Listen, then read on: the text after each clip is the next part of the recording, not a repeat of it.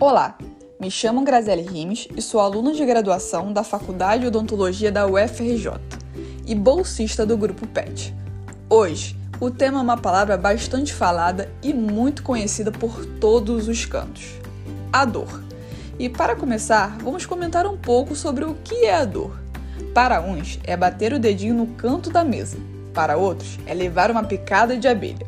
Só que convenhamos, independente do que seja dor para você, podemos ter a certeza que a dor é uma experiência sensorial ou emocional, e ela pode estar associada ou não a um dano em algum dos nossos tecidos. Como esse podcast é de uma aluna de odontologia, eu não poderia deixar de comentar da tão famosa dor de dente. Só que calma, é super importante ter em mente que a dor de dente pode ser de outra origem, por causa de uma enorme conexão que a boca tem com diversas outras estruturas. E antes de abordarmos alguns exemplos, que tal começar a classificar a dor? De maneira geral, ela pode ser de origem somática ou neuropática. A somática ocorre em resposta a estímulo dos receptores neurais normais.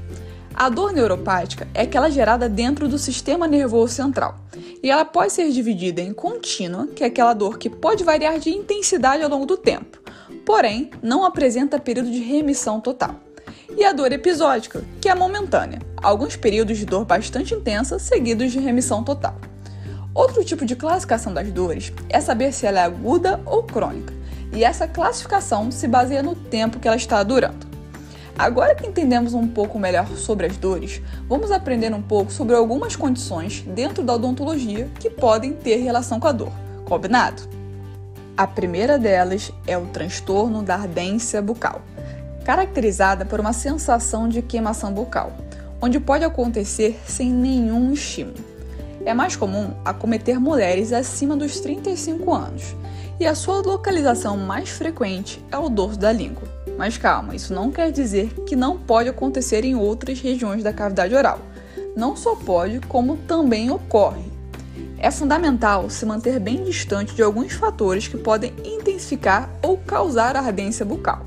E alguns exemplos que podem estar associados são doenças psicológicas como estresse, ansiedade, depressão, deficiência de vitamina B, quadros de hipossalivação, uso de alguns medicamentos, dentre outros fatores.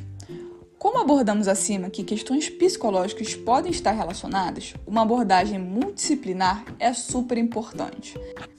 Além disso, em alguns casos, a laser terapia de baixa potência pode agregar positivamente para quadros de ardência bucal. A segunda situação que iremos abordar neste podcast é a neuralgia trigeminal. Muitos relatam que provoca uma dor semelhante a um choque, restrita a um ou mais ramos do nervo trigêmeo. Para esse cenário, exames de imagem são essenciais para um bom diagnóstico. Nos estágios iniciais dessa neuralgia, pode ser apresentando uma dor branda, imprecisa e contínua. Com o progresso da doença, a dor passa a se assemelhar com uma sensação de choque. E quando falamos sobre tratamento, o mais indicado é a carbamazepina. Esse fármaco é capaz de reduzir a propagação sináptica dos impulsos e estabilizar a membrana do nervo hiperexcitado. Além do fármaco, outras maneiras de tratamento também podem ser eficazes. E quais são elas? Iremos citar algumas. Por exemplo, o reposicionamento dos vasos sanguíneos localizados sobre o nervo trigêmeo é uma opção. Além disso, a remoção das raízes sensoriais do nervo trigêmeo, remoção de irregularidades ósseas na base do crânio localizadas sobre o nervo trigêmeo, dentre outras saídas que podem servir como um tratamento para esse quadro. O terceiro cenário que iremos comentar é a neuralgia pós-herpética. Geralmente, acomete o sexo feminino com uma média de 50 anos de idade. E os principais sintomas são queimação pulsátil, contínua, coceira ou dor aguda. E quando falamos sobre tratamento, infelizmente não existe um tratamento específico para esse quadro. Porém, alguns estudos apontam uma grande eficácia de tratamentos tópicos e sistêmicos. Nessas pesquisas, substâncias para tratamentos tópicos, a lidocaína foi uma droga mais efetiva e maior tolerada. E quando falamos do tratamento sistêmico, é essencial fazer com um cirurgião dentista que tenha boas experiências e conhecimento sobre esses tipos de medicamento, para ser assertivo e seguro. E uma informação muito importante é que cerca de 15% das pessoas que tiveram esse quadro já tiveram herpes zoster. E uma outra informação muito importante é que esse tipo de herpes não deve ser confundido com herpes labial e nem o genital. E mais importante ainda é saber que existe vacina para esse tipo de herpes. E lógico, como a melhor forma de lidar com uma doença é nem pegando ela. Por isso, prevenir é sempre a melhor opção. É, esse podcast está caminhando para o final. E quando o assunto é dor, nós queremos a mesma distância. Porém, ter o conhecimento e saber um pouco sobre ela é essencial para nós profissionais da saúde.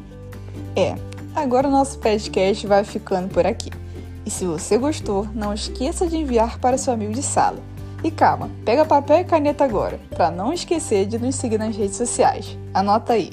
Nosso Instagram é @petodontologiaufrj. Até a próxima. Mas não fique pensando que o ponto final é exatamente aqui, porque quando o assunto é dor, temos muitas e muitas dores para falar desde a odontologia. E esse podcast vai ter continuação. Aguarde!